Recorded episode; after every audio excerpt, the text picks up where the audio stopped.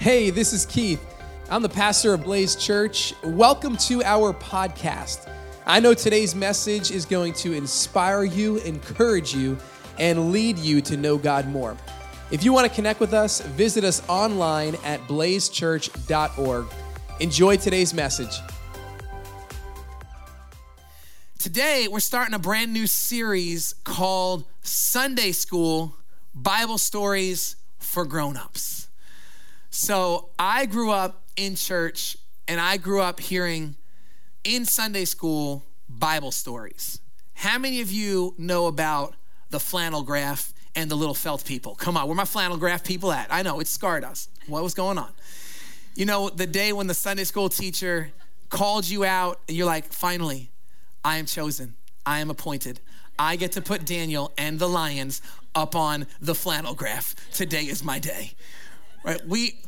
We have these stories that are from the Old Testament, the first part of the Bible. For the last 2 weeks, we discovered what the Bible is. It's 66 books. It's a collection of writings that tell us who God is, how he saved us, and how we get to live now. And the first part of the Bible, the Old Testament, 39 books, let's just say it like it is. There's some crazy stuff in there. There's some stories that we read and go, what in the world? Did that really happen? What do I do with that? And I found that many adults, we skip a lot of the Old Testament because we say, I don't understand it, or there's no Jesus in it. What's the point? So what we're going to do as a church for 6 weeks, and you're going to hear from our preaching team during this series, is we're going to walk through some of these Bible stories as grown-ups, and here's the one hope, because we're just going to be like tour guides on this stage. We're not going to answer every question. We're not going to read every verse. There's one hope that you would be inspired instead of being scared to read what's in the Old Testament. And yes, it's a little tricky. It's a little crazy. And we're going to get right into it today with my boy Noah. Let me hear you say Noah. Come on. We're going right into Noah. He's the one that built that big boat there that you see in the picture, Noah's Ark. Now, the title of my message is The Tale of Three Floods. The Tale of Three Floods. So if you're taking notes, write that down. And maybe you're already confused. My son this week, when I was taking him to basketball, I was saying, Nate, I'm preaching on Noah's Ark, and I'm going to preach it. You want to hear the title? He said, no. I said, well, you're going to hear it anyway. It doesn't matter. You're a pastor's kid. You're going to get the sermon before the sermon to help me with this. That's what it means to be a pastor's kid. I said, I'm preaching. I'm calling it The Tale of Three Floods. He goes, Dad, there was only one flood. I said, son, I've been talking to the Holy Spirit about this all week. Don't question me. It's the tale of three floods. So, the three floods. There's a flood of wickedness, there's a flood of judgment, and there's a flood of grace. I want you to understand, and we're going to look at the story. We're going to watch the rains came down and the floods came up. The whole thing's going to happen, don't worry. But I want you to see there is a flood of wickedness, a flood of judgment, and a flood of grace. So let's get right into it. Genesis chapter 6, verse 5. The Lord saw the wickedness, say wickedness, of man was great in the earth, and that every intention of the thoughts of his heart was only evil continually. So at this point in human history, as God looks out on the world he's created, hey, we're in Genesis. This is the first book of the Bible. Chapter 8, we're a few pages past what's in our book, not chronological in the timeline, we don't know how long, but only a few pages into he just made it. He just made this thing, and he's looking, and he sees that every intention of the thoughts of man's heart was only evil continually. God looks and sees a flood of wickedness in the world he's made. Now, this is ancient Jewish meditation literature. That's what we learned last week. That's what the Bible is. It was written for us, but not to us. This is ancient Jewish literature. And we learned that in that writing, every word matters. So I don't believe the author's using hyperbole here. You know, sometimes you say, man, I worked 1,000 hours this week. Okay, that's hyperbole. That's literally impossible. But we say it, that's okay. Is the author using hyperbole to describe every intention of his heart, only evil continually? No. This is the state of the world. Everyone is being led by wickedness. They're doing what they want without regard to God and his ways. Now, we might sit here and say, whew, good thing the world's not like that anymore. Good thing my heart's not like that. Good thing evil doesn't flow out of me. Hold on. Because the Apostle Paul in the New Testament, Paul was changed by the love of Jesus and writes much of what we call the New Testament. This is what he says about evil in him. He says, Romans chapter 7, verse 18, and I know that nothing good lives in me. Nothing good. Paul goes, I know nothing good lives in me. Now, he doesn't stop there. Look what he says, because we would say, wait a second, Paul, nothing good? I mean, I've seen you. You were a Pharisee. You did good things. You had to help some lady cross the street at some point. You bought somebody groceries. You gave. You nothing good. Well, he goes, oh, that is in my sinful nature. I want to do what is right, but I can't. So let's poll the audience for a minute. Raise your hand. How many can relate to, I wanted to do what was right, but I couldn't? We've all been there. And the rest of you, you want to tell the truth, but you just lied, okay? So you should raise your hand next time, all right? That's where you are. Come on, we know what this is like. We've experienced this before. Man, I want to forgive. I want to honor. I want to be generous, but I don't know why I'm struggling here. Paul goes, no, but that's not really you. That's the sinful nature. The Greek word is sarx. You could write this and look it up later on Bible Hub, S-A-R-X. Just do a dive into what that is. Some translations call it the flesh, the sinful nature. Hey, there's something in me that is always evil continually. The sinful nature never wants what God wants. It only wants what it wants. And you and I can't overcome it on our own. We can't escape it. Hey, you can go to church when it's 19 degrees out. That still won't take care of the sinful nature. You can do all the Bible reading, all the praying. You can give all your money, all of it. You can't fix that part of you. You and I need a Savior, and we've got him in Jesus. Let's give him praise right now that he's rescued us. He's the one who takes that away, makes us new. New creation. So here it is.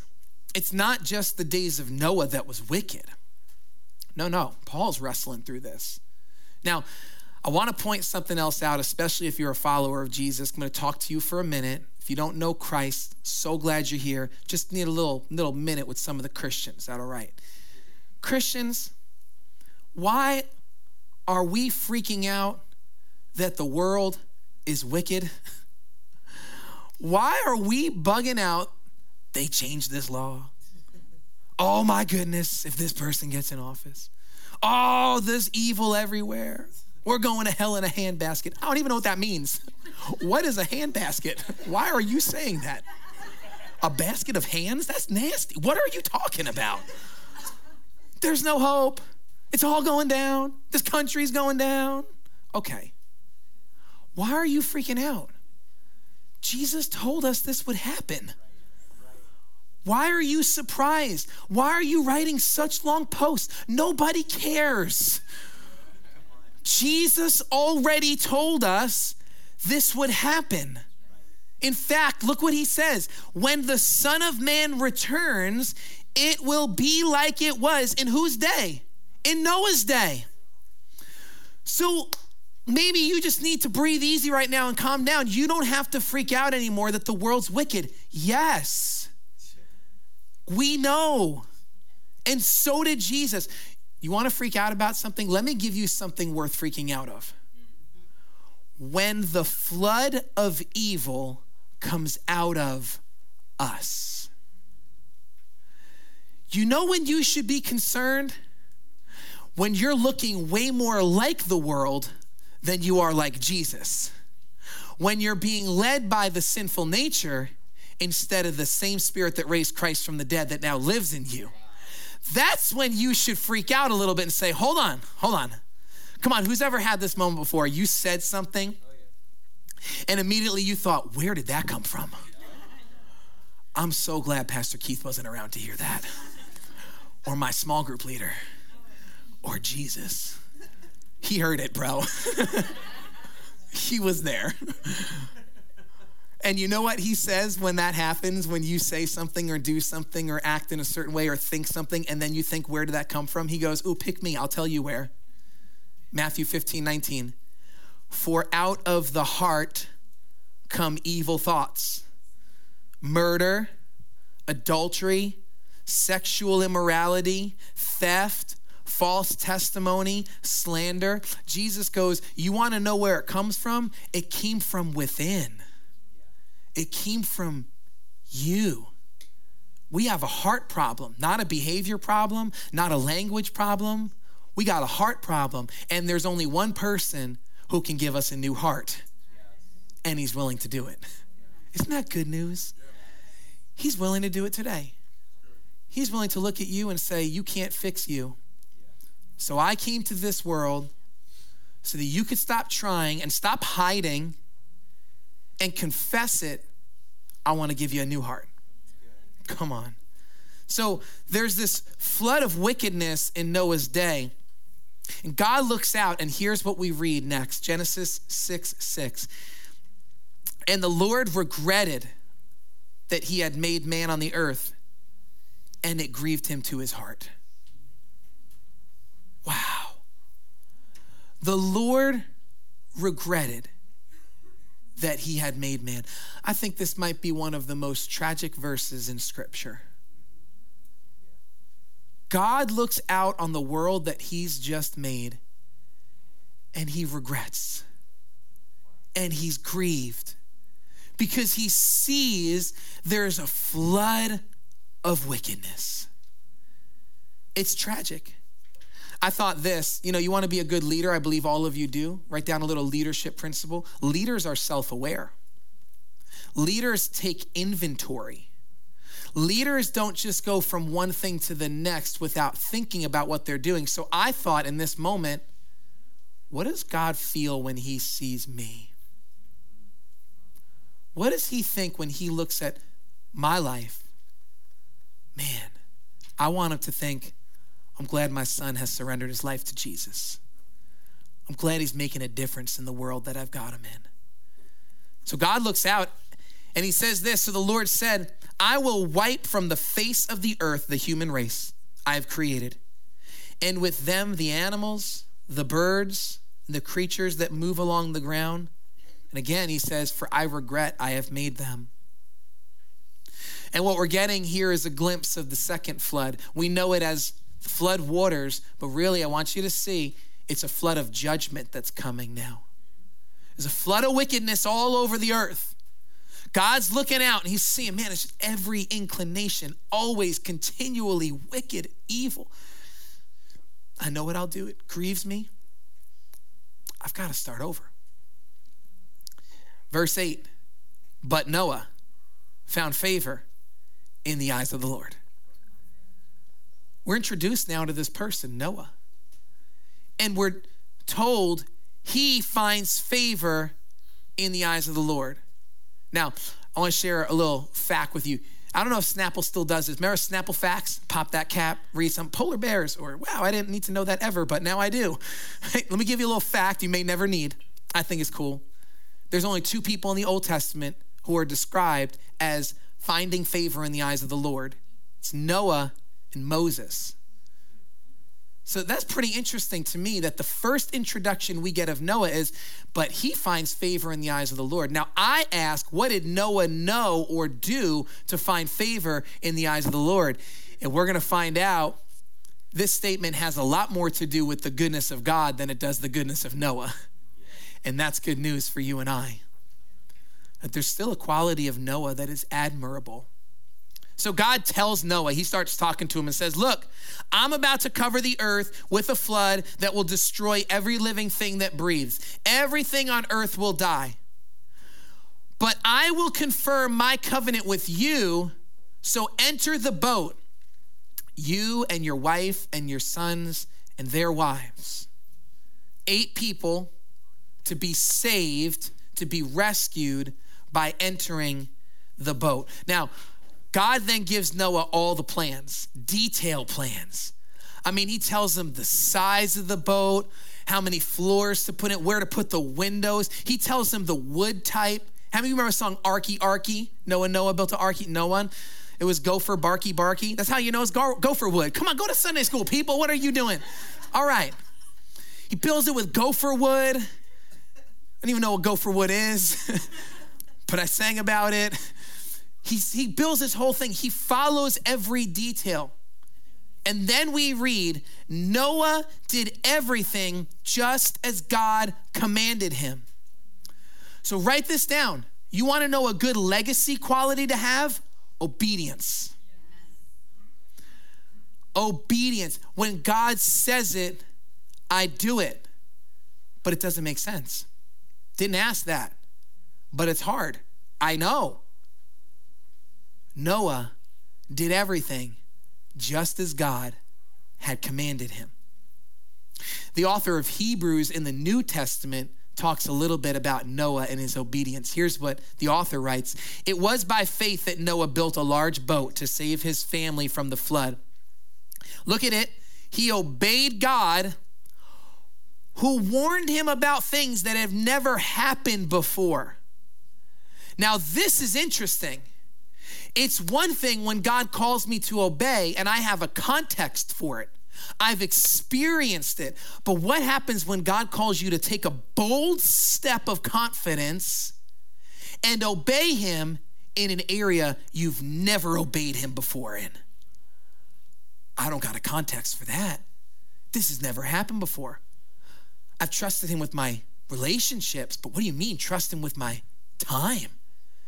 I'll trust him with my money, but trust him with my future? I've never done that before.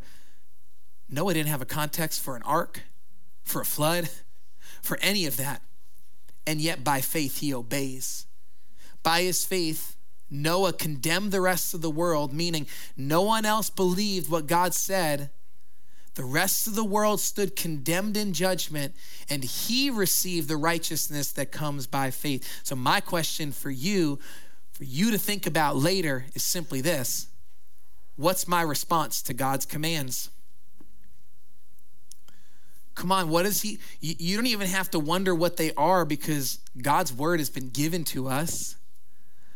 So you don't have to wonder, what does God say about my life, about my time, about my relationships? You don't have to wonder that. He's already given you the context. Now it's, what am I going to do with it? Will I obey him? So Noah builds the ark. And then we read, and Noah did all that the Lord commanded him. All of it. Obedience matters. For decades, Noah builds the ark, and then the ark is completed. God says, now go in. You, your wife, your 3 sons, their wives, 8 of you. Bring the animals with you, because I am about to pour out judgment on this world. And the rain comes down. And the text tells us that the ground burst open and water starts flooding the space. And it says in verse 23, every living thing on the face of the earth was wiped out. People and animals and the creatures that move along the ground and the birds were wiped from the earth, and only Noah was left and those with him in the ark. And there's no denying what this is. Yes, it is physical rain and liquid, but as we'll see, this is judgment on wickedness. It's a flood of judgment. We don't have to try to connect those dots. Another New Testament author speaks of Noah in this moment, Peter, And he writes this for us: and God did not spare the ancient world, except for Noah and the 7 others in his family. Noah warned the world of God's righteous, what's the word? Judgment. Not God's flood. He didn't warn them, the rain's coming, you better get right. He said, no, there's judgment for our wickedness. Because hear this, when you and I choose to live out of our sinful nature and reject God's plan for salvation and his plan for life, we say, I'll take on the flood waters of judgment myself.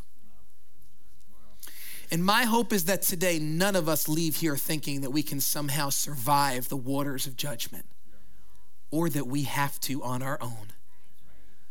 Because don't forget, there's one more flood to speak of. He says, so God protected Noah. Who did it? God did it. God protected Noah when he destroyed the world of ungodly people with a vast flood. Now, I want to pause and we'll come back to the text, but I do want to answer, because remember, these are crazy stories, right? And maybe you're already thinking crazy questions like, I don't understand this, man, did this really happen?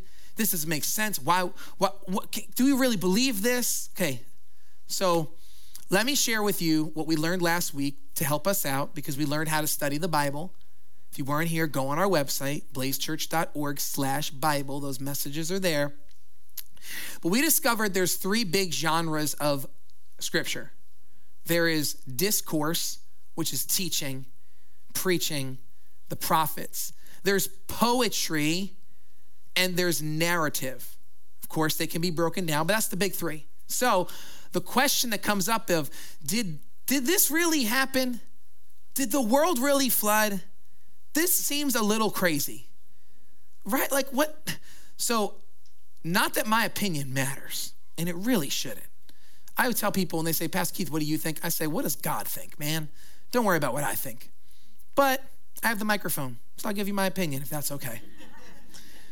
So I think out of those 3 genres, poetry, narrative, or discourse, this fits best in a narrative understanding, meaning it was a literal event. And my reason for that is we've already seen Jesus, Peter, and the author of Hebrews all point back to this moment in time and refer to it as a day.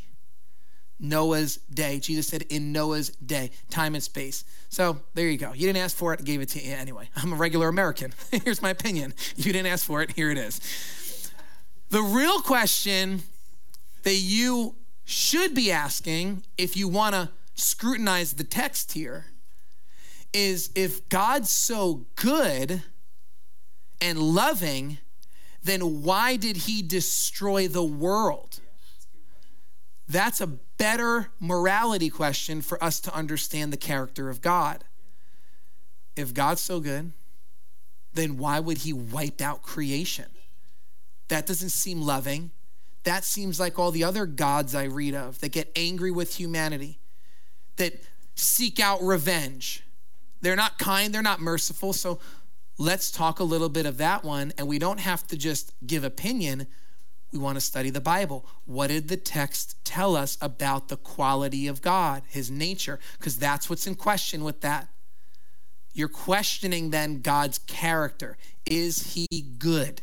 And does this undermine his goodness? Well, what did we read? First, what does the text say about us, about humanity? How good are we at that point?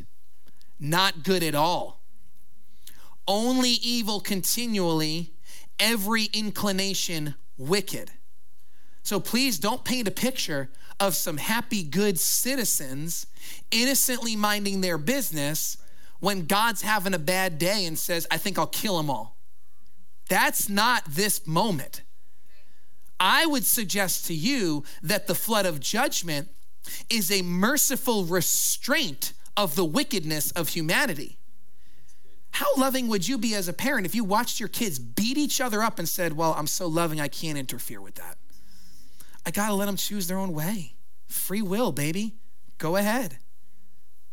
That's not loving, to step in mercifully and say, you don't know how to treat each other. We need intervention here. So let's start with where we are as humanity. Then let's talk about, who is God? in this moment?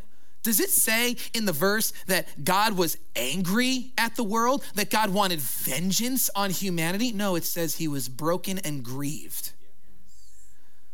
So please understand, his motivation in this moment is brokenness, is pain, is I never intended for humanity to treat each other this way. And here they are, and it grieves me to my core. But wickedness ushers in judgment. Just some thoughts. And I know there's other questions that we might have. Was the flood the whole world? Was it one area? What about the fish? Did they have to go on the boat, or did they just swim around? You maybe never thought of that one. Now you did. So there you go. I don't know. Let's keep reading. Genesis 8:1, because the story doesn't end with a flood of judgment. It's one more flood. Genesis 8:1, God remembered Noah and all the beasts and all the livestock that were with him in the ark.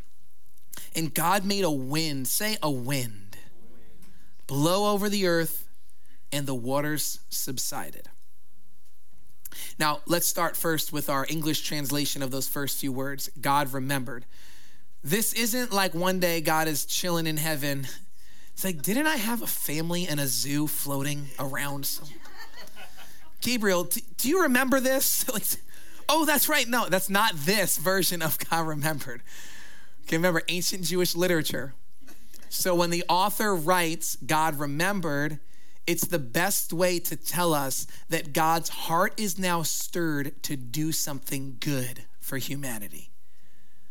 Okay, the floodwaters, the judgment, and my people, and I'm gonna do something good for them. And what's the first good thing he does? A wind. Now, for a couple minutes, we're gonna nerd out on some Hebrew words, okay?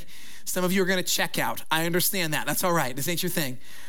But this is just so cool for you to understand what is being written here. It is amazing to see the Bible. So God made a wind. The Hebrew word for wind is ruach, R-U-A-K-H. And it literally is best understood as this. That's the best understanding of the Hebrew word. In Greek, the New Testament, the word is pneuma. Pneuma. And it's translated in English as wind or spirit. So watch this. When humanity is submerged under dark waters of chaos, the first thing God does is he sends the ruach. He brings a wind to blow across the dark waters of chaos because he's about to do something that we've already seen him do just pages before Genesis 8. The book of Genesis opens with this. In the beginning, God created the heavens and the earth. The earth was without form and void, and darkness was over the face of the deep. And the Spirit of God, or in Hebrew, the Ruach of God, was hovering over the face of the waters. This is so cool. So when God looks in the beginning at dark waters of chaos, filling this voidless, formless world, he says, I will create by sending my Spirit.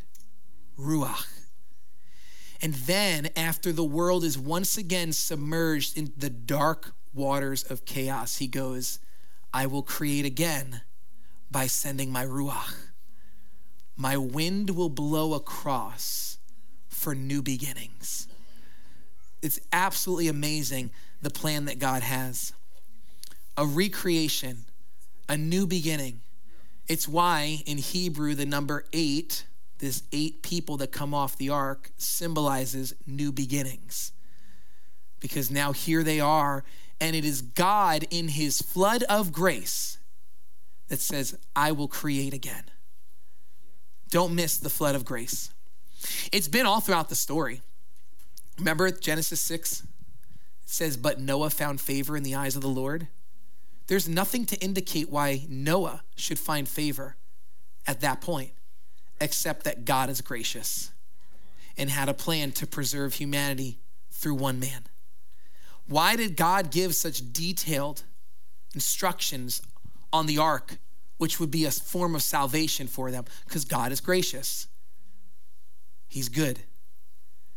And so Noah experiences the grace of God, and the ruach blows and the waters subside, and Noah gets off the boat, and the first thing Noah does is he makes a sacrifice to the Lord. And the first thing God does is he makes a promise to humanity. Watch this, Genesis 9:16.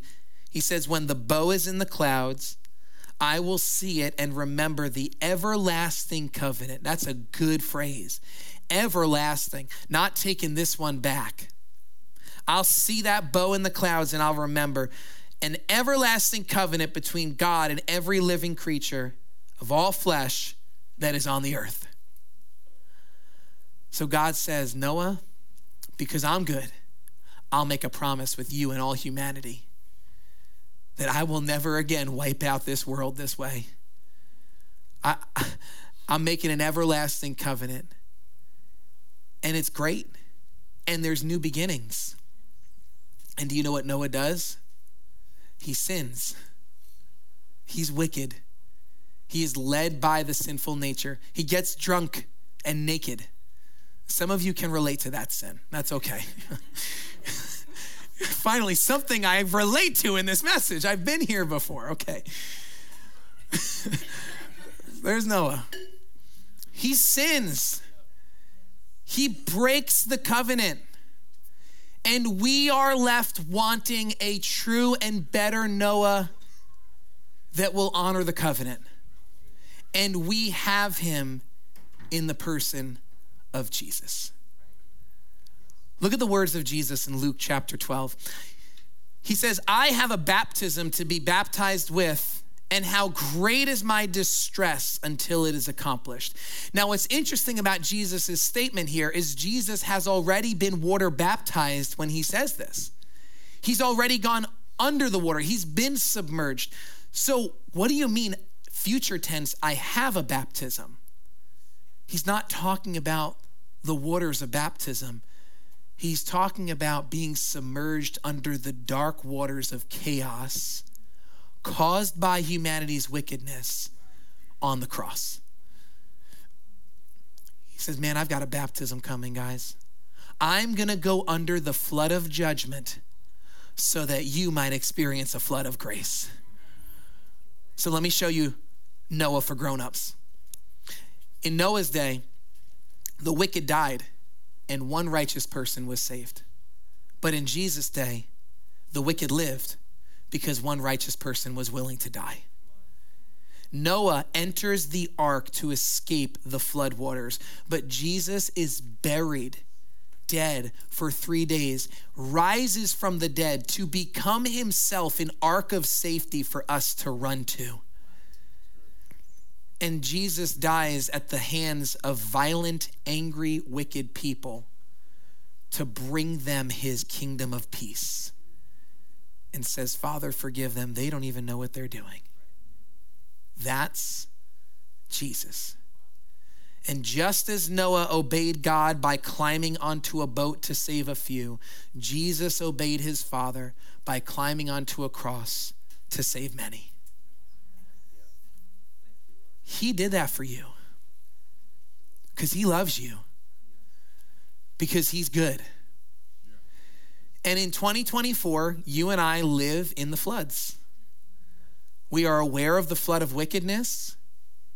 We know that one day a flood of judgment will come, and that's actually good news, because all sin and evil and death and hell itself, Scripture says, will be done away with. No more tears, no more pain, no more sorrow. That doesn't take away from the goodness of God. It affirms his justice, because there are still parts of this world where wickedness has not been restrained. And one day he will come.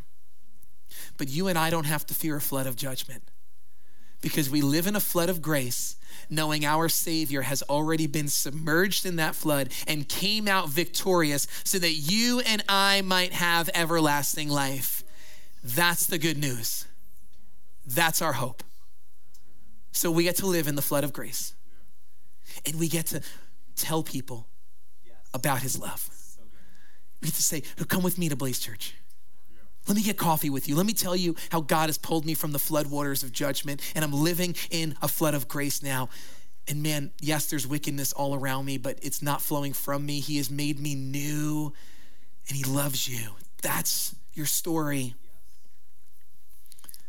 Ephesians says, for by grace you have been saved through faith. And this is not your own doing. It's a gift of God. Grace. Grace. Amazing grace. So I want to ask you today, have you received the gift? Have you put your hope in him? Do you know how much he loves you? And are you on this lifelong journey now of surrendering to the flood of grace and looking more like the creation that he's made? You are an image bearer. You were made to show the world Jesus. And sin might be distorting that image now, but I believe even today, God wants to wash over you with his grace and make you new. And I want to pray for you. So would you bow your head now and close your eyes?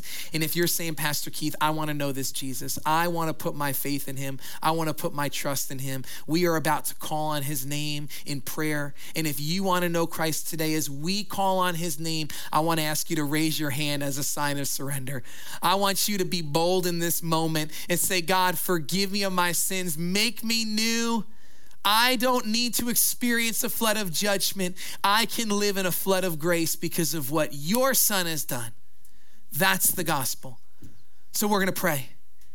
And the power is in Jesus, not in the words we say, but we call on his name knowing he saves us. So would you pray this with me? And again, if you want to know Christ, raise your hand so I can pray with you. Say, Heavenly Father, I believe that Jesus died and rose again so I could be saved. Thank you for new life. Thank you for grace. Today I commit my life to you. In Jesus' name, amen.